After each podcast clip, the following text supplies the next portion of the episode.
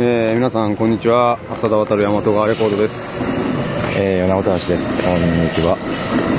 電車通ってますけどここは、えー、今日はどこでしょうか？今日はこれはね、石切駅。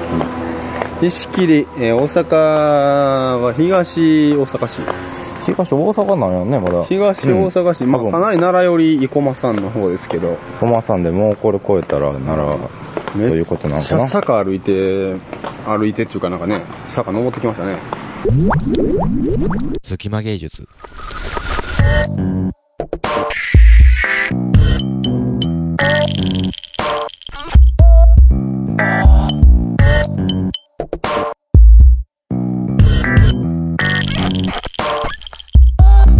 この間僕、福島県に行ってきたんですよ。はいはいはい一週間ぐらい。はいえー、2、3日前に帰ってきたんやけど、うんえー、福島県いわき市小名浜っていうところでうん。イベントがあって、うん。それに行ってきたんや。それに参加してきたんやけど、うん。それがなかなかこれ、面白くて、うん。なんでまたその福島でそのイベントっていうのはなんかこうフェスティバルですか？なんフェスティバルってなんやねん、君。街アート系のイベントだったんですか？へえ、まあまあ、だからそういうことやろうとしてる感じの。やろうとしてる感じいやね、のまだ第第やれてなかったみたいになってんのそれ。第1回目やし、うん。あの、結構何回以上かその、那覇浜周辺で使ってやってるんやけど、うん。とりあえず場所の説明からすると、その、那覇浜って港でなんかサンマが有名なうん。いわき市、はい。えー、サンマが有名なところなんですけども、はいはい。えー大阪港みたいに、うん。あのー水族館があって、大きい水族館があって、うん。アクアマリン福島っていう水族館、うん海挟んで向かい合うような感じで、うん。あのー、なんちゅうの？天保山マーケットプレイスみたいな、はい。えーまあ、あのーうん。場所があって、うん。そこで観光客向けにサンマ1箱ん。30匹2000円とかで売ってるんだけど、うん。えーその間に、うん。それを2つこう行き来する間に、うん。その倉庫があって、うん。その倉庫で展覧会をしてて、はいはいうん結構人通りも多いところだったんですね。そう、だからそれ普段から観光客がすごい来るとこなんで、平日でも観光客が歩いてて、いうようなところでさらにその僕が行った16日やったんやけど僕のうん。やるのは、うん。16日は前の日からなんかそうさんま祭りみたいなことになってて、うん。前が。うん。あのね何が面白いってその全くだからね道端にあんのよ。道端？その道端。好立地なわけよ。その人通りっていう意味。だからなんかねよくあるその田舎とかで地方とかでうん。やってる、まあ、美術展とかって結構そのすごい本当にその地方の中でもさらにこうあのー人だとちょっと離れたところとかをあん。の活用してやるっていうああパターンとかなんかまあまあ越後つまりとかとかはそうですよね。でも、うんそれは福島の中でも結構都心部で、都心部っていうか、もう都心ではないんやけども、観光地やから、あそう福島の中では、うん。中心部はもうちょっと山の方やと思うんやけど、うん。まあでも観光地やね。うん。で、とにかく人通りが多い場所やってことだよね、普段から。そうそう。うん。でさらにイベントもやってたからその時前で、うん。うん。だから大阪港でいうとあの海遊館とマーケットプレイスの間みたいなところに、うん。あの倉庫があると思ってもらって、うん。だから全くそのイベントのことなんかイイベント自体ももちろん宣伝してたからそれで来てくれた人も多いけど、うん。全然関係ない人がフラッと入ってくるいや、でもそれは、その仕組みってめっちゃ大事ですよね。うんなんか、全然知らない人が面白いと思ってくれるかっていうことは、まあ、次の段階として、とにかくなんか触れてもらうというか、うん。どう思うか、なんやろこれって思うだけかもしれんし、ひょっとしたらなんかね、うん。興味持ってくれたらなんかそういう文脈のことに今度また来てくれるかもしれないし、なんか全然知らん人にちょっと触れてもらいたいですよね。うん。いやまさにもうそういうのでは、その倉庫がねまたねあのちょっと回収するとかいう話やねんけど今もう汚い倉庫やねん。うん。あの外観も。うん。だからすっごい敷居が低いのようん。全然外から見てもうん。あのー、ただの汚い倉庫やし、うん入り口だけちょっとあのかっこよくしようとしてはんねんけど、うん。んで特に裏手に回ったら、うん。あのーその大きい門を2つ開け放してあって、うん。ふらーっとこうこう釣りでもしようかって言って来たおっちゃんがふらっと車止めてなんやこれって言って見て、うんふらっと帰なんやこれって言って帰っていく、みみたいなみたいな。そうそうすごい敷居の低い無料やうん。しうん。感じで、それがもうすごいいいなとよかったですね、それはね、思って本当に。いやあそこまでこう敷居が低いっちゅうのはなかなかないで確かにそうやと思う。うん。いや、なんかね、かえってその、なんか、変にうん都心部で、まあ、それなりに目につくところに、例えばライブハウスがあったりとかね、うん。ギャラリーがあったりとか、まあ、美術館があったりとかするような、言っても地方都市じゃないわけじゃないですか、大阪って。うん。あの、まあ、東京に比べたら地方ですけども、あのーそういう枠組みの中で、うん。その都市空間で、こう、さらっと、敷居低く、うん。なんかようわからんけど、なんかやってるから入ろうっていうふうになかなかその仕組みを作るのってすごい難しいんでしょうね。そうやね。でうん。特にそれはねだからあ何かしら観光しに来るとこやからしかもそこは。うんうんうん。もともとそういうちょっとお祭り気分になってんのよ。ああ、だからもう気分のスイッチが切り替わってるんよね。遊ぶ気になってうん。はる人たちやからね、で、なんそれはか、得なんやろうけど。そう、そのね、気分のスイッチの切り替わりっていうのが、アートだけじゃなくて、例えばそのサンマさばいてるとか、周りの環境で切り替わって、それの状態でアートに来て、またそれ自体に、をこう、受容する、なんちゅうかな、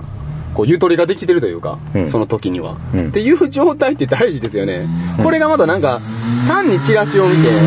この展覧会行こうとかいうようなノリやったら帰って、うならへんかったいう、なんかそういうふうな重要的な、あの、モードにはならんかったりするじゃないですか。そうやね。それが、うん、だからそこのなんかうまいことこうなんか仕込んでいく、アフォードしていくような形アフォード言うとな。あフォードうんアフォードやなまあだから、何かしらその展覧会なりに、ライブなりに行こうと思うときに、まず一つその、それがあること知らなあかんやんか。うんその、何かしら新聞なり、うん。ラジオなりでうん聞かなあかんわけで、うん。へーそれを一つ乗り越えなあかんのと、うん。かつ自分の興味ある、それを知った上で自分がそれ興味あるなと思わないといかない。そうやな。興味ないと思ったらいかない、うん。みたいなところも乗り越えないといけない、うん。っていうのを偶然そこにたまたまあったっていうのは、うん。二つともスパッと乗り越えてうん。しまうから、それはすごいいいなぁと思ってね、なんかずっとそれについて考えつつ、まあそんなこ感じでうん。イベント自体も楽しかったし、うん。築港温泉っていう温泉があるんですわ。うん。大阪港にね。うん。で、その温泉なんか温泉やのにイベントとかやって、うん。ライブイベントとかやって結構大変なとこなんですけど、面白いとこなんですけど、なんかそこでね、あの、温泉ってまあ言うならば地域の人が気軽に当然ね、お風呂入りに来るとこやないですか。うん。で、あのー全然、うん。か、もうなんていう、そこをある種逆手に取るというか、全然アートとかに全く興味なかった人たちがたまたま結果として、なんやろこれっていうのにみ、に触れてもらう、うんあの、ちょっとパターンを一回作ってみたいなと思って、うん。脱衣所、うん。着替えるところってよくテレビ流れてるでしょ？うん。あれをちょっと、え、あのーちょっと映像作品でジャックしようかなっていう。ちょっとね、一週間ぐらいそれをやるっていうのを11月の頭に考えてて、うん。でまあそれは映像発信デレレっていう、うん。あのまあいろんな市民が作った映像をコーディネートして流してるとこがあるんですけど、それをまあ戦闘用に、うん。銭湯の脱衣所でどういう映像をみんな着替えたりとか、一服してる時に流したら面白いやろうっていうのをコーディネートして、普段テレビでは見れないような映像が脱衣所で流れてると。お風呂入りに行った人はみんなそれを見ると。いうような状態をちょっと作ってみるそれはっていう何？その映像はどんなもんなん？えっとね、これからその映像をどういう風な種類のものを、娯楽性の高いものを例えば混ぜるのか、ある種どっかちょっと社会的なメッセージがあるものを入れていくのかと、あのーその、プログラム的なをメッセージうーんと、社会的なメッセージのね、結構映像がいくつかあるんですよ。あその中に。うん。あのーだからそのいろんな一般市民の人が作ってる映像なんで、なんかそういったものをちょっと混ぜていくかもしれないし、ちょっとそれは1週間ぐらいの規模でやるので、毎日プログラムを変えて、今日はこういう日、へーこういう、えー、特集を組みますとか。そうなんかなやるっていうのをちょっと考えてます、今。映像が流れてるはそれほど抵抗なく入れるかもね。だうん、だから何やろこれってなる状態で、どれ、どれぐらい盛り上がるかって言ったら、それはそのさっき言ったような、うん。風呂浴びて出てきたらいきなり暗黒舞踏踊ってたとかやったら、うん。ちょっと敷居高いやん。ちょっと敷居高いね。お風呂上がっていきなり白塗りの人がなんか、ひょーとか言って暗黒舞踏を踊られて、うなんかぶつかってきたりとかしたらもう一回その白の鳥に風呂入らなあかんっていうめんどくさいことにもなっちゃうよね。そうやろで、なんだろう、お前もちょっとその白の落としいや、みたいな。まあ汚れてるで、みたいな感じで。ことになってくるから。なってくるから、ちょっと暗黒舞踏をお風呂で急に踊ってきたらなんかあの、でもだから、映像はさね、もともとテレビ流れてたりするでしょ、うん。その銭湯って。うん。なんやったらお前、風呂の中で銭湯、あの、スーパー銭湯行ったらさ、うん。風呂の中でこう、露天風呂で。流れてる流れてる。露天風呂であの、なんか流れてて、うん。もううるさいと思って、うん。なんかもう。なんかさ、この前面白かったのが、風呂の中でうん、テレビ、まあ、流れてて、その、それが19ちゃんがなんかついてて、19ちゃんってまあ、おテレビ大阪なんですけども、うん。戦闘特集流れてて。風呂の中で、ここよりももっといいとこの風呂見せられても、みたいになってしまって。それはちょっと面白かったわ面白いな。うん。まあ、そんななんか入れ子構造な感じで。うん。風呂の中で風呂の特集見ると思わなかったみたいなうん。ことがあったりしました。いや、でもだからそんなんやから、まあ映像は入りやすいよね映像はある種、なんか映像が、そこにテレビがあるのが当たり前の状況っていうのは、うんあの場合によっては作れると思うんですよね。やっぱうん銭湯とかやったら。ね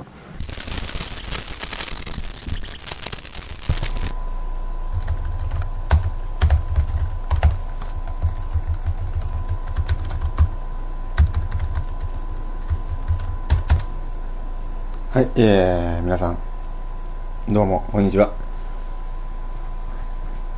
お待たせ、えー、いたしました。えー、大人気、えー、隙間芸術の中でも最も、えー人気のある、えーこのコーナー、えーやってまいりました。えー、ロストジェネレーション、僕らの名作バイブル、えー、もう第8回目ですかね。8回目かな ?7 回目、8回目やと思いますけどね。えー、っと、こんにちは、アサダワタルです。えっとですね、あのーこのロストジェネレーション僕らの名作バイブルというコーナーはですね、えー初めての方にもわかるようにちょっと説明しますと、えーロストジェネレーションという言葉がありまして、えーまあ、あの最近だとね、半年ぐらい前、ずっと朝日新聞の、えー社説でね、書かれていたロストジェネレーションという記事があったんですけども、えー現在25歳から35歳ぐらいのね、えーこの10年の、えー世代の方ですね、えーまあ、私も28、えー、米子君27歳と、えー、共に思いっきりその世代なんですけども、えーその世代っていうのはこの不況のね、えー波に揉まれて全然こう就職とかがうまくいかなかった、えーすごい結構苦労した世代っていうことで、えー取られられてるかわいそうな、えー損えー時代の損な、えーくじを引いた人たちっていうような意味でロストジェネレーションと、えーちょっとネガティブな、えー意味で使ってる言葉なんですけども、まああの、このコーナーではそういうネガティブな側面ばっかり取り上げるんではなくて、何がロストジェネレーションやねん。何がロストジェネレーションやねん。俺ら、そんなん言われんでも、楽しく生きてるわ。アホっていうようなね、あのーところをちょっと、えー拾い上げていくためにですね、僕らがこの少年、青年期、えーですね、まあ大人になってからでもいいんですけども、えー様々なサブカルチャーにですね、影響を、えー受けて、あの、ロストジェネレーションと言いつつ僕らの世代にはこんなに楽しい文化があるやないか。それをもう一回改めて、えーこう世代もちょっと遡ってですね、あのーもう一回、この、えーロストジェネレーション世代の文化を見直して、えー元気になろうやないかと。元気になって、よっしゃやったるで明日もよっしゃっていう気になろうっていう、そういうコーナーでございます。えーっとですね、で、まあ、あの、今まで過去に、えー昔の懐かしのドラマ、トレンディードラマとかね、えー昔のファミコンのゲームとかね、えーそれこそもう今なくなっちゃったみたいですけども、あの、コミックボンボンに載ってた漫画とかね、えーそういう様々なニッチなところの、えー当時はニッチでなかったんですけども、今となってはすごいニッチなところのね、えーサブカルチャーを拾い上げていって、え別に論評するでもなく、勝手にウィキペディアでですね、調べてそのまま読み上げたり、なんかちょっとコメントをつけたりとかいう、そういう緩いコーナーです。で、でですね、今回はね、ちょっとね、世代間をまたいでね、えーちょっと、あの、話をしていきたいと思うんですけども、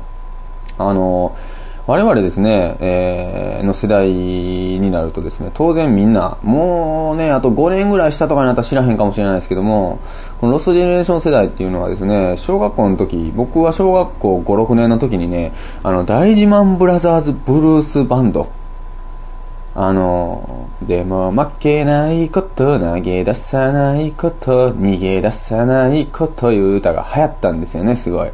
もう名前がもう漫画みたいな名前ですけども、大事マンってなんやねん、まずっていうね、えー名前なんですけども、大事マンブラーズ、ブラザーズバンドのそれが大事っていう曲がすごい流行りまして、まああのあれですね、えっと、その当時ね、槇原敬之がどんなときも歌ったりとか、結構こう、応援ソング系、頑張りまし、まっしょいみたいな。頑張っていきましょいみたいな系の歌が結構流行りまして、もうそれの急先鋒に立ってたような、えーバンドがこの大事マンブラザーズバンドで、えー曲がその、それは大事っていう、とにかくこう、信じ抜いたら大事、えー大事なこと守ってればみんな人生乗り切れるで頑張っていきましょうっていうような歌やったんですけども、今ここに来て、しばらくね、このロストジェネレーションの世代ずっと送って、まあ、暗い文化っていうかね、ドラマもなんかあんまりハッピーエンドで終わらんかったりね、歌も割となんかこう、非常にプライベートな、えー、ところ、えー本当に個人のね、なんかあの、ちょっと失恋の歌とか、そういう風なところにキュッとなんかこう、割と閉じこもった、えー、感じでなんかね、えーなってしまってる感がこの世代の中では結構あった気がせんでもないんですけどね。あのーそこをこうガーッと押し広めて、こう社会に問いかけるぜ、頑張りましょうっていう歌が、また出てきたわ、これ。っていうような話をね、ちょっとしていきたいと思います。えー、まあ適当なこと言うてますけど、まあ相変わらず。あのーまああんまり、そうかって思いながら聞いてください。えー、っとですね、あのー、今日紹介しますのはね、その大事マンブラザーズ、えー、ブルースバンドの、あもうそれが大事という昔の曲と、で、現在、もう嫌っちゅうほどね、ほんま嫌っちゅうほどあの、ショップ99っていうね、あのまあ、100均の店、百均の店ですね。100均じゃなくて99円で消費税ついて103円とかいうような世界なんです。104円かな ?103 円みたいな世界なんですけども、えっと、まあ、そこで、そこ限定でかかってる、えー CD、橋本博史と冒険団っていうね、アーティストがいるんですけどね、この橋本博史と冒険団の、えー目標っていう曲があります。これあの絶対ショップ99行ったことが一回でもある人は絶対聞いたことある曲だと思うんですよ。ここ最近、1年ぐらいずっと流れてると思うんですけども、もうこの歌が一回聞いたらもう、ほんま忘れられへんくて、ほんま忘れられへん、これ。あのー大変です。でも、ショップ99ってね、なんかあの、焼き芋焼いたり、なんかいろんなもんなんか作ったりしてるでしょ。で、なんか結構匂いもね、あの、ショップ99独特の匂いっていうのがあって、これほんま文字通り匂いね。あのーあの、あれですよ。ほんま鼻、鼻に来る匂いのことなんですけども、があって、そのなんか焼き芋なんかようわからんなんかショップ99独特のなんか匂いっていうのをもう僕思い出すんですよね、いつもこう。今でも思い出せるぐらいなんですけど、実際そのショップ99に立ち入るとですね、その匂いとその歌がかかってきて、もうそのがこうミクストメディアになってですね、もうえらい大変なことになってるわけですね。ね、ショップ99。うん。これはあの、ショップ99の店員さんのあの、オレンジと緑と水色のものすごい、なんか何とも言えん原色のシャツと、もう視覚、聴覚、嗅覚のミクストメディアになっちゃったみたいなね、えーところがありまして、で、それでも焼き芋をもう買った瞬間にその場で食べたらもう完璧やないか、触覚までみたいな、えーっと、感じなんですけども、あの、触覚じゃ味覚までって感じなんですけどもね。あの、まあ、そんなことはさておき、とにかくこの橋本博史と、えー冒険団、ちょっと、あの、一回ちょっと歌ってみましょうか僕、あの、みんな知らん人おるかもしれないけど、これね、えっと、まずウィキペディアでちょっとね、検索するとね、えー橋本博さんっていうのが出てきます。橋本博は日本のシンガーソングライター、僕知らんかったんですけどね、ほんまにこの人。で、京電グループの会長って書いてるんですよ。ここ怪しいですよね、ここが。え？シンガーソングライターあ、ミュージシャンやん。やのに？何なんかのグループ会長なん？え？何？企業の社長？みたいな。ここがまず怪しい。で、2007年ソロデビュー。むっちゃ最近です。えーで、あのーまあ、ソロデビューは最近なんですけど、ずっとこの橋本博史冒険台って名前でもずっとなんかここ3年ぐらい活動してるらしくてですね。で、これがね、怪しいなと思ったら、まあ、よくあるパターンでね、あの、結局、ショップ99とかの、えー、要は、を傘下に収めているこの京電グループっていうでっかい企業体があって、そこの会長さんが、まあ、物好きなんですよね、これ、要は。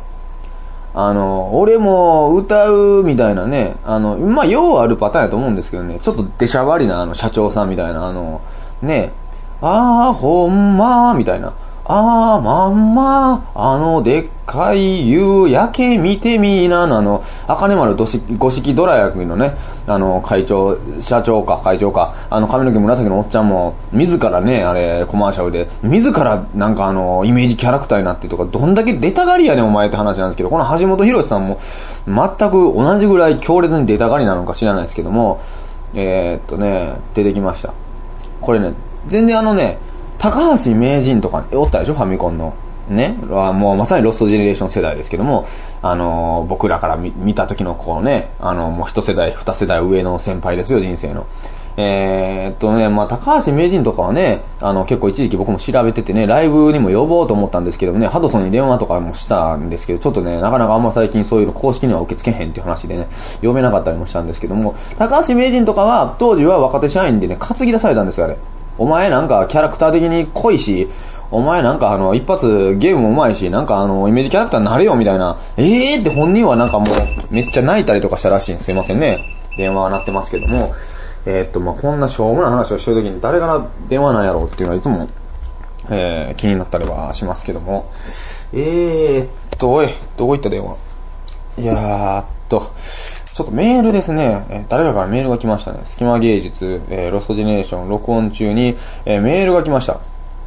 えっと、なんと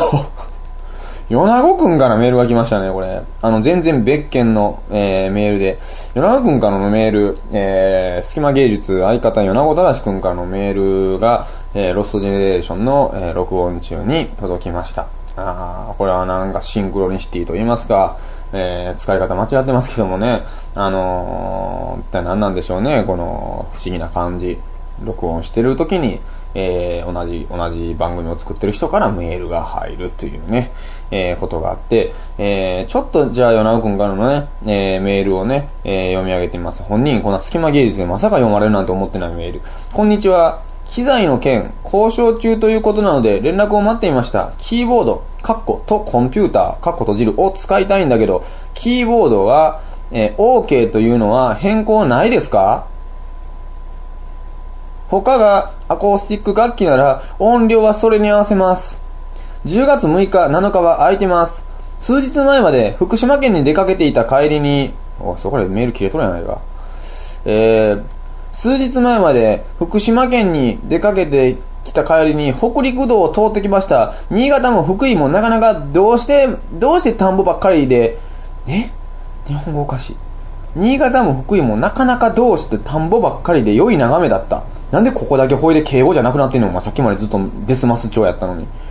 藤関くんコンピューターに録音したり編集したりして曲を作るには、俺はロジックを使ってます。ロジックの安いのは2万円ぐらい。それとも、えー、グラ、ガレージバンドね。ガレージバンドというソフトならコンピューターを買ったらついてます。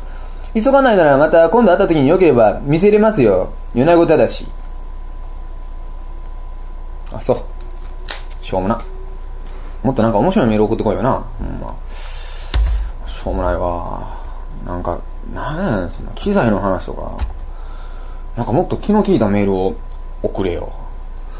まあ、ということでね、えっと、話戻るんですけども、この橋本博さんっていうのをね、もうこう怪しいわけですよ、これ。なあの、ショップ99のグループの社長ですわ。会長さんですわ。で、これの歌詞ちょっと紹介します。大事マンブラザーズの、にもう引きを取らんぐらい、なんか強烈なメッセージソングですね、これ。これだけは人に負けるわけにはいかない。そんなことを何かしてきたかってこんな感じの歌なんですけども。やると決めたからには必ずやり遂げるんだと必死にもがいたことはあるかってこう全部あの問いかけ系？なんかしてきたお前みたいな。してないんじゃんこれから頑張ろうやみたいななってるそういうノリですわ。ね絶対一番になってやるんだと、自分の全てをかけ、傾けた、これ以上走ったら心臓が破裂するぐらい走り続けたことあるかって、これあの、こんなヒップホップ調じゃないんですけども、ちょっとあんまりリズムとかようわからんで、こういう歌い方してますけど、とにかくこんな、一生分の涙を流してももう出ないくらい泣いたことあるか、これ以上笑ったら死んでしまうぐらい笑ったことあるか、まだまだ、まだまだと欲張っていきたい、その連続の中でもがき続けたい、やりたいことをいっぱい追いかけ、時間の川、川川を時間の川側を泳ぎ続けたいとか、ようわからん歌詞ですね、これ。すごいな。こいつのためならと自分の人生を棒に振ってもいいぐらい惚れたことあるか心から他人の成功を自分のことのように祝福したことあるかうわ君を裏切れない、そのために自分の嘘を突き通したことあるかっていうようなことがバーッと続いてね、これ結構時代遡ってるでしょ、このノリ。なんでこう、今ここに来て、あのー、戻ってきたんでしょうね。いや、ちょっとね、わかんないんですけど、えっと、ロストジェネレーション世代っていうのは、まあ僕らね、本当に確かに僕らの就職期、まあだから僕ら今28ですけども、あの、僕はね、28なんですけども、だから僕は就職するときって21、22とかですよね。6年前、7年前ですよ。もう確かにほんま就職なかったんですよ。ね、ほんまに就職なかった時に、周りの文化を見渡せば、こういうノリのものっていうのは意外とね、あのーちょっとなかったというか、あのこういう大事マンブラザーズとか、まあ歌詞、あの、要はヒットソングで言ったらですよ、いろんなマニアックな曲の中にあるんかもしれないですけども、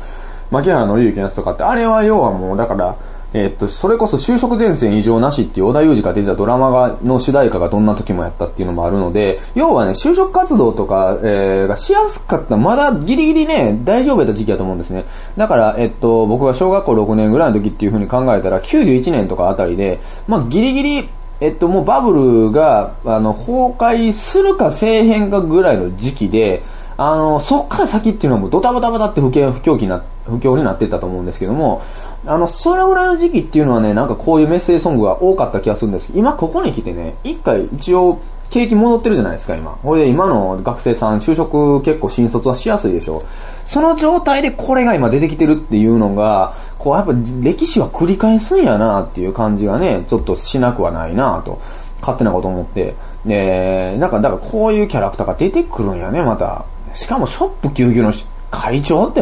どうやねんっていう話もあるんですけども、まあこんな曲がまあ出てきてね、この歌詞とか、えーっと、ウィキペディアのね、参照データとか、また隙間芸術のサイトにリンク貼っときますけども、えー今日はこのレストジェネレーション、僕らの名作バイブルでは、ちょっと世代を超えて、えー僕ら時代の、本当に僕らが、えー少年期だった時代の時にメッセージソングとして出てきた大事マンブラザーズブルースバンド、えーそれが大事。えーそして、また、それからもう約、えー20年近くね、えー今経ってですね、えー出てきたね、あのーこの、ショップ救急でアホみたいにかけまくって大変なことになっている、えー橋本博と冒険団の目標っていう曲をね、えー今日はちょっと紹介しました。えーということで、えー僕らの、えーロストジェネレーション、僕らの名作バイブル、えーいよいよですね、もうあと2回ぐらいで、これ10回限りの連載企画なんで、もうちょっとした終わります。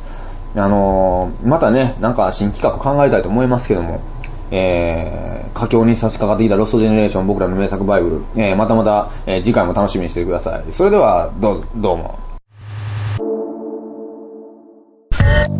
僕全然逆に地方じゃなくて東京に行ってたんですけども、うん。ちょうど与那君がうん。福島に行ってる間に。うん。で、東京でライブをまあしてきて、まあいつもよくお世話になってた、最近は出てなかったんですけども、お世話になってる高円寺うん。の円盤っていうところでライブやってきて、うんあのーまあすごいライブ自体もなかなか刺激的な、あのー出演者の人らで面白かったんですけどね。うん。なんかその、ライブよりも、今更なんですけども、よく円盤っていうところは僕行くんですけども、うんすごいやっぱ円盤って店と、あと高円寺って街はめっちゃ面白いなってことを改めてなんかこう実感して帰ってきたっていう感じで、うん。あのーなんかね、高円寺って面白いとこやね、あれ。高円寺ってね、うん。なんかね、大阪にないんですよ、ああいう街って。あ、俺もね、うん。俺も違うかな。あの、前にいた時に、うん。ちょうど、あのー、大阪みたいなとこやでって言われてん。あ人に。で、いや、なんかね、全くね、それを僕あの、ちょっとブログ書いてて、全くそう同じようなこと僕書いてるんですけど、僕も昔公園で初めて行くときに、うん。あのー東京ってなんかその、なんちゅうかな、大阪の人って行きたがらへんイメージっていうか、うん結構さ、なんか東京の街ってなっていうような、なんとなく、あのーこう割とこうたた高いビルがバーって連なってて、うんあの、ごちゃごちゃしたイメージっていうのを持ってるんやけども、いや、高円寺は、あの、結構大阪の下町に近い感じやから、とか言って、うん友達に東京に住んでるね。友達に言われて初めて行った時に、あの、まあ、友達が言わんとしていいとは分からんでもないんやけども、うん。でも、あうん、違うな。違うねんっていうのは分かってね、ううんん、すごい。いや、特殊でいいとこやけどうね。ん。で、まあ、あの、高円寺に7月、ね、2ヶ月前もライブで行ってたんですよ。わあめっちゃ眩しいな、ライト。車がビュンビュン走ってきてますけども。あのー、2ヶ月ほど前にも、高円寺の無力無禅寺っていう、同じく円盤からもう歩いて3分ぐらいのところで、のライブハウスでもライブをしてきたんですけども、あのー、高円寺って、その、まあ、その近くにそういう実験的な音楽やってる、まあ、箱が何個かこうやってあって、で、なおかつそこの、そういう箱同士のコミュニティを結んでるところにいっぱい立ち飲み屋というかね、うん。あの、とにかくね、露店の、に、あの、椅子を置いて、うんまあ、あの、焼き鳥とか、ビールとか、たこ焼きとか食べれる店がいっぱいあるんですよ、あの辺結構。うんだから、なんかこう、みんな結構その外に座って飲んでんのね。うん。で、外に座って飲んでたら、そこで、まあ、あの、僕がお行った時はたまたまそうやったのかもしれないですけども、結構この、知り合いと会ったりするんよ。飲んでたら、向こうの方から円盤でおライブ終わったミュージシャンが、うん。あれ、今日は無前寺ライブやったんとか言って飲みに加わったりとか、うん。で、逆にその無前寺で、えー、ライブやった子が後からそこの飲み屋に来たりとかして、ここなんか街とそこに、えー、実際あるその音楽のコミュニティとかがすごいなんかええ感じでマッチしてて、うん大阪ってさ、あの、もちろんその、ライブハウスとかあるけど、ライブ終わった後に、絶対必ずみんなこの場所で飲んでて、そこに行ったらいろんな人が集まっててっていう感覚って意外とないんちゃうかなっていうイメージがあるのよ。うん。そうやね。あうんの、高円寺はすごい、だからその狭い一つの駅の前の空間の中に、そういうのが結構、住んでる人も多いでしょ？そうそう、住んでる人も多い。公園に実際住んでそのミュージて、シャンかなり生活っていうかコミュニティが完結してる人もおるから、そうそうそう。だからもうすごいコミュニティになってるんやね、あそこ。なってるよね、んうん僕の知り合いも高円寺に住んでる子にこの前ね、イベント呼んでもらったんですけど、すごいその辺のうん街のあり方っていうのと、そこに起こってるカルチャーっていうの大阪が、はな、面白いなっていう。その、うんそういう、なんか、例えば、アメ村とかに、えいろんなものが集まってる、あの、ギャラリーとかなんやとか集まってるとしても、アメ村にちょっと住まれへんし、うん。さアメ村に住まないアメ村のあたりはちょっと、なんか、住み、土地高かったりするやん。だからそういう、うん、そうそうそうそうそうそう。なかなか、住むところとやるところとが、うん重なってるエリアって、そういえば、ないよね。ないし、アメ村自体がやっぱりその、もともとね、アメリカ村自体再開発でできてる、うん開発、あの、都市計画でできてる街やから、うんそもそも、あの、まあ、言うならば作られたところなんで、うん高円寺っていうのはかなり、もともとその下町としての文化がずっと残ってて、うん。で、そこで自然発生的に本当に街の、あの、あり方としてすごい正しいというか、そうやね。うん。出来方をしてると思うんですよね、経緯として。で、なんか、これで高い建物も少なくて、なんかあのー本当に、なんちゅうかな、路地にいっぱい店があって、うん。うん、ビル主体じゃなくて、あくまでこう、一回スペースのもう店、露店の店っていうのが主体で街が出来上がってるっていう。うん。あの感じがすごい面白いなと思って、で、で、まあ、あの、ライブをやった円盤っていう店も、すごい面白いなと思うのは、まあ、そこの円盤を運営してる、えー店長は田口さんっていう方なんですけども、うん。えーっと、まあ、この方はもともとそのミュージックマガジンとか、まあ、いろんな音楽関係の雑誌でライターもされてた方で、で、その方が、まあ、円盤っていう店を運営してて、で、そこの店がやってることっていうのは、レコード屋さんであり、インディーズ専門の、うんあの、もう全国からじちょっと実験的なことをやってるような、えーミュージシャンたちが自分でほんまに何百円っていう値段で、もうジャケットも適当に作ったような CDR 作品とかをなもん、とにかく、田口さんがええと思ったものは全部置いてるのね、そこには。うん。で、CD 屋さんであり、なおかつイベントスペースでライブもできて、ちょっとした喫茶店も構えてて、っていうような、すごいレコード屋さんでライブできるって変なとこやなっていうのもまず当然あるんやけども、うんそれプラス面白いのが、全部ね、とにかくそこで起こってる毎日の出来事全部ビデオカメラで記録してんねん。うん。うん、完全に。で、記録してて、その記録したものを田口さんが、あのー店内でライブやってない時間帯を常に流してんのよ。うん。だから常に円盤に普通にレコードとか買いに行ったら、その前の日にやったライブとか、うん1ヶ月前にやったライブとかが適当に編集されてずっと流れてて、うんで、それって見てしまうよね。映像流れてたら。あの、面白いライブとかいっぱい流れるから。まあで、これ誰やろうってなって、他店員に聞いて、あ、この、これはね、2日前にライブやった何々くんやでって言って、これ CD やでって言って買うとか、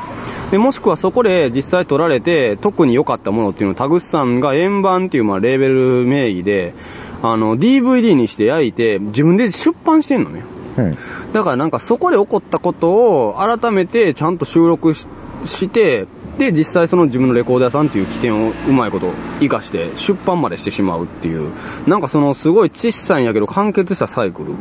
うん。ていうのが、なんか店のあり方としてめっちゃ面白いなって、結構前から思ってたんですけど、改めてなんか思って、こういう店って大阪ないなって思ったんですわ。それもうまた。ん。あれはまあ全国にもなかなかあの、ああいうサイクルでやってる店ってないと思うんですけど。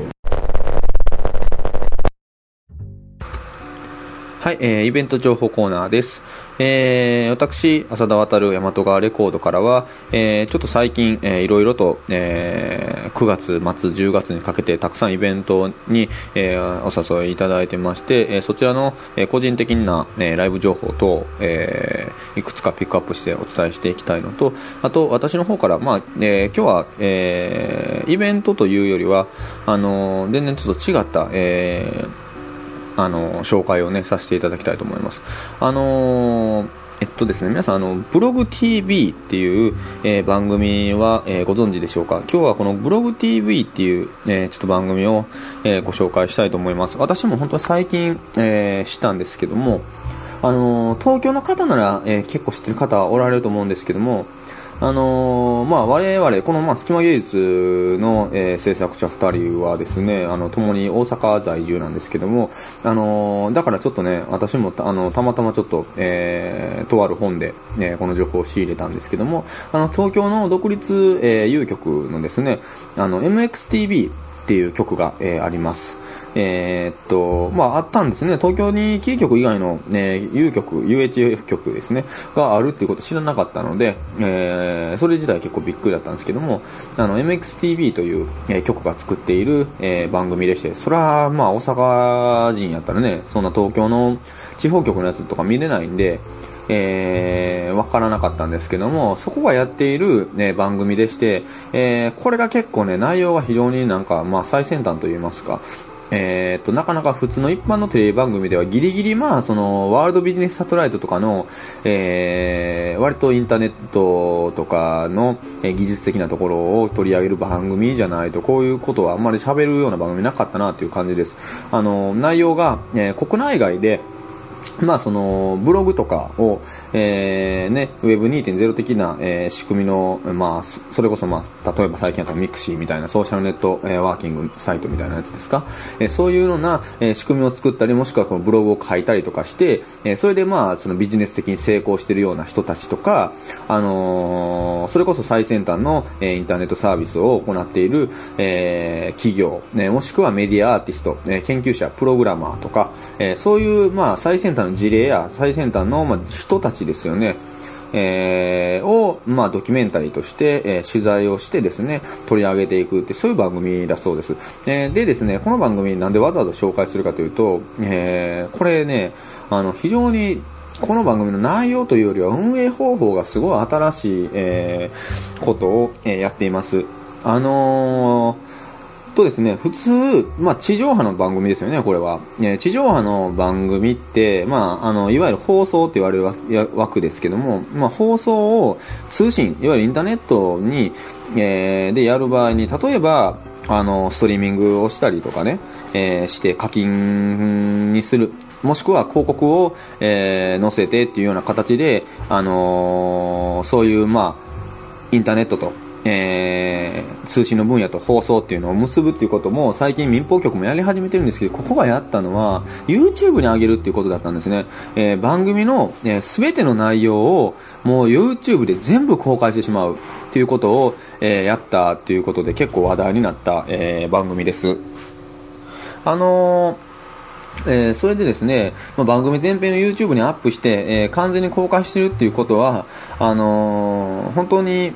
なんていうんですか、えー結構危うい、まあ、企業としては賭けだと思うんですね。番組っていうのは要は著作物なので、えーそれを完全にオープンソース的にこうバーンと出してしまったら、要はそのテレビ番組が逆に視聴率が下がる可能性があると。でも、この番組としては、えー番組自体をですね、クリエイティブコモンズ、えー要はいくつかの条件を決めて、みんなが自由にその番組について、えー使えるようにですね、素材として、えーそういう枠組みでもって、かつ YouTube で流すという、ね、ことを、プロモーション効果の一環として考えて、えーやったんですね。じゃあ、じゃあ実際、プロモーションの、あのー効果が非常に上がって、この番組がまあ有名になったと。えーそういう、あのー番組ということでですね、まあ、あの、隙間芸術、僕らもポッドキャストみたいなメディアをやってる人間にとっては非常になんかこう面白い、あの話だなと思って、えーこのブログ TV を取り上げました。えーこちら、あの、ブログ TV のサイト自体もありますし、もちろん YouTube でも、えー登録チャンネルがありますんで、えーたくさん今までの過去の番組が上がってますんで、ぜひご覧になってください。はい、えー、ということなんですけども、えっと、それではちょっと私のライブ情報の方いくつか、えー、お伝えします。えっとですね、あの、私と米子くんが、えー、あ大和川レコードかける米子正という、えー、ユニットという形で、えー出るライブは、えー、米子くんの方から後ほど紹介してもらいます。こちらは、あの、アップルストア心斎橋で、えー、本当にもうキンキンに行われるものなんで、えー、後ほど米子くんの紹介の方をお願いします。えー、それでは、ちょっとその他私の個人的な、えーライブ情報をお伝えします。ぜひぜひ、あの、皆さんもお越しください。まず9月の、えー、30日ですね、えー、今、まあ日曜日ですけども、あのーライブがあります。えー9月の30日は本町のニューシングスという、えーところでライブをします。あのーですね、えーこの本町ニューシングスで出る、あイベント名がヒューマニティというイベントで、ポップっていう言葉に焦点を当てて、えー開催するイベントだそうです。でこちらは、え本町ニューシングス、えーで、えー6時スタート、えー2000円、えーワンドリンク付きになってます。9月の30日の日曜日です。えー出るのが朝もや、えーザ・ブレイク、えーサンマシメサバ、えーそして大和川レコード。このサンマシメサバっていうバンド、よう最近名前聞くな、なんか。うん。あの、ちょっともう皆さん初めての人ばっかりなんですけどもね、えー楽しみです。えーそして、次の日の10月の1日の月曜日にも、えーライブがありまして、ちょっと連チャンなんですね、このあたり。えーっと、これも、えー同じく大阪なんですけども、えーうなぎ谷山水、震災橋の方ですけども、で、えーライブをします。こちらがですね、あの、今沢影郎さんっていうね、あの、まあ、国際的にもめちゃめちゃ活躍されているベーシストの方で、あの、ベース忍者って呼ばれてる、すごいあだ名やなって感じなんですけども、呼ばれている、もうなんかあの、すごいベース弾きがいるんです。私も何回か見たことあるんですけども、その方のレコ発ということで、えー、出ます。ちょっとね、これね、詳細はまた、あのリンク等貼っときますんで、あれなんですけど、とにかく10月1日の月曜日の晩です。えー場所がうなぎ谷、えー大阪心斎橋のうなぎ谷山水というところで、で、出演するのが、えー今沢影郎さんと、あらかじめ決められた恋人たち、えーそして私、大和川レコード、えーなどが出ます。えーというのが、これが2個目。で、そして、えー次がですね、えー10月の7日、の日に、えー中崎町のプラネットスタジオプラスワンという映画館なんですけども、心にですね、えーサウンドオンフィルム、音楽で蘇るサイレント映画生演奏上映っていうことをします。えーっと、これね、去年も私呼んでいただいた、えーイベントなんですけども、えー今回上映内容が、えーサバカルルジャンル、じゃあごめんなさい、サバカルルジャンヌ、えーという、えーカールドライヤー、えー監督のですね、1929年の無声映画。えーこの作品にですね、えー私と、えー音楽家、作曲家の渡辺隆さん、えーそして、えーフルートの久保田さんという方、そして、えーサウンドミックスで豊浦祐介さん。で、この4名で、えーその場で即興の、えー基本即興でですね、えー演奏を、えー映画につけていくという、そういうコラボレーション、えーイベントです。えーという感じでございます。えーまたね、10月の後半にもいろいろ私イベントあります。えーまたうなぎ谷山水さんで、え電子音楽系のイベント、そして10月の21日にはまた東京で、えイメージフォーラムという、あのね、実験映像の、まあ、あのフェスティバルとかをやっている場所があるんですけど、そこで、えっと、映像を使ったパフォーマンスで、えー、10 10月21日東京の方でも、えーやりますんで、いろいろありますんで、またチェックサイトの方をチェックしてください。えー、ということで、今回は、えーブログ TV という、えー面白い番組の、えー紹介、そしてちょっと大和川レコードの、えー個人的なライブ情報等をお伝えしました。えーそれでは、米子くんよろしくお願いします。はい、えー僕の方から紹介したいのは先ほど浅田くんから前振りがありましたけれども9月2の29日土曜日に7時から9時までアップルストア心斎橋にて開催されるイベント関西アート情報ポッドキャストアークオーディオの公開録音キャンペーンライブ。えーこのポッドキャストなんですけれどもまず僕と浅田くんが、えー制作していて僕と浅田君が喋るのがメインではなくてあの他の関西で活動している他の人たち他のいろんな人たちのやってることを紹介しようみたいなところのあるポッドキャストなんですけれどもそのえっ、と紹介している人たちの出演者の中から選んでワッハッハテープおじさんと元弘中島さんという方のライブをお届けします、えーあと僕と大和川レコードのライブもありますし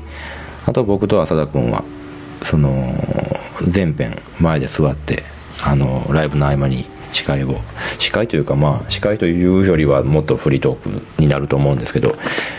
喋ってます。ので隙間芸術聞いてる方でもあのまあもう隙間芸術のイベントだと思って来ていただけたらあの支障ないと思うのでぜひぜひ来てほしいと思います。えー入場はもちろん無料です。あの、アップルストア心斎橋知ってる方ならわかるかもしれませんけど、入って、えー2階に行く階段がすぐあるんで、そこ登ったところでやってますんで、ふらっと来て、ふらっと帰れるんで、来てください。はい、えー、楽曲紹介のコーナーです。え本日ご紹介しますアーティストさんは、えー北海道旭川市、えー出身で、えー現在アメリカのシアトル在住のシンガーソングライター野村和孝さんの、えソロユニットパワフルパワーです。えーこのアーティストさんはですね、あのー9月の頭に、えー、ナンバベアーズで、あのーたまたまちょっと私と、えーライブをご一緒することになりまして、えーいろいろと、あのライブ見させてもらってですね、非常に、あの面白かったので、えー楽屋でお互いこう情報交換等をして、あの、この隙間芸術で、えー流すというような、えー運ぶになりました。あのーシアトルの方では、えーそのニール・バーナーとかがね、えー出てきた街として有名なとこですけども、まあ、そこのインディーロックコンテストでも優勝されたり、あの僕が以前やってたいちご屋っていうバンドの、えーレーベルメイトだったジョン・バンダースライスっていう、あの、海外のバンドがいるんですけども、そのバンドにもかなりまあ絶賛されたりとかですね、えー結構注目を集めている若手アーティストさんです。えーで、日本ではあんまり名前が知られていませんし、まあ、今後日本でもどんどん帰ってきて活動を広めていきたいということで、えーぜひ本当にこれ聞いてもらって、あのーわ面白いな、いいなって思ってくれたら、あのすごく、えーいいなと、えー思います。えーギター、と歌という非常にシンプルな、えーユニットで、えーされてて極限の表現をですね、えー見せてくれるこのパワフルパワーさんの、えー楽曲を、えー本日、え2曲お届けします。え1曲目、えー It's OK という曲です。2曲目は、Wonderful Ghost、えです。それではどうぞ聴いてください。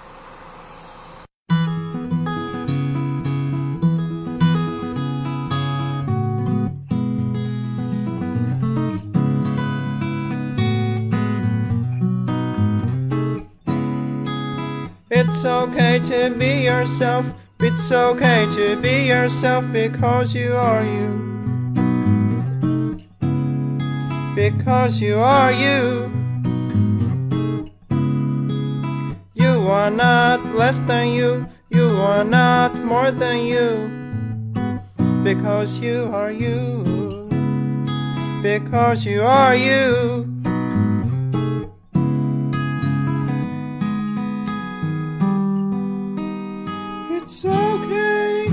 Be yourself. It's okay to be yourself.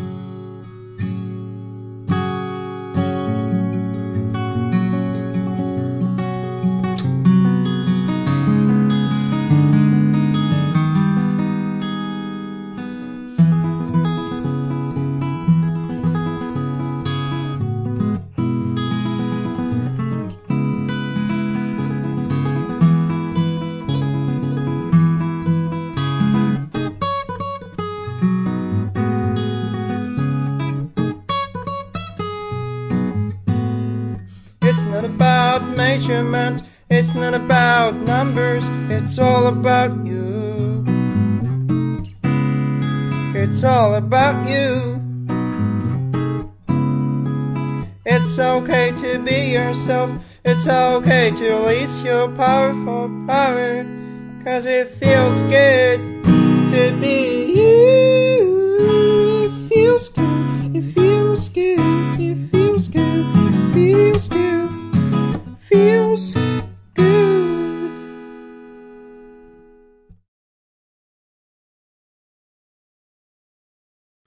Wonderful ghost you ate my mom. Wonderful ghost, beat her up.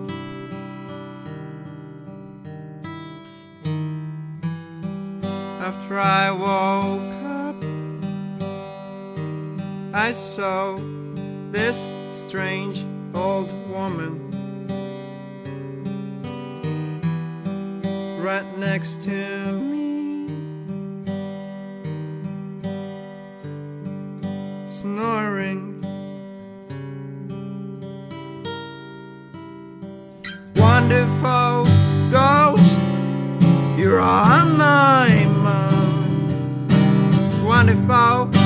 Ghost,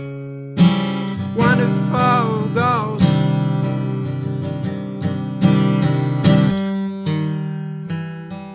目が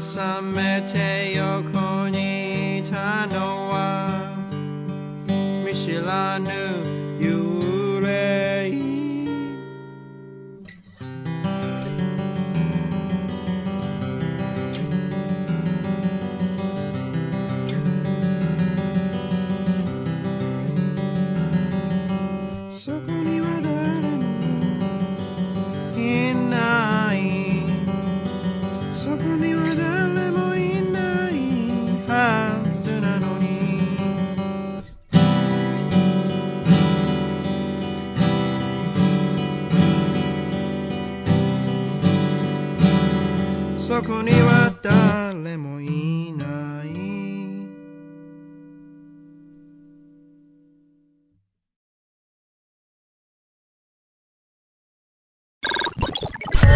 はい、えー、お届けしました、えー、隙間芸術はい。ですけども、えー、石切りから今日はお届けしたんですけど、はいはいはい。いや、めっちゃ夜景綺麗ですね。この男二人でね。これ見る夜景じゃないで、これ。うん。野中さん。うんえーっと、まあ、イベント情報コーナーでも、あの、お伝えした通り、えー、私と米尾くんの方で、あの、ライブを、えー、します。うんあの、二人でね、ユニットっていう形で出るの初めてなんですけども、あの、9月29日のアップルストアの、えー、ライブにぜひ遊びに来てください。うん。はい。はい。えー、というわけで、えー、また次回10月ですね、えー、にもお届けしたいと思います。えー、浅田渡大和川レコードでした。はい。えー、米尾正がお届けしました。隙間芸術では皆さんからの番組に対するメッセージを受け付けておりますメールアドレスはすきまアットマークちょうちょぴん .net すきまの綴りは SUKIMA ちょうちょぴんの綴りは CHOCHOPIN ですまたすきま芸術ホームページのメールフォームからも、ね、メッセージを受け付けておりますえーサイト URL は http えーコロンスラッシュスラッシュスキマドットちょうちょぴん .net です。お待ちしております。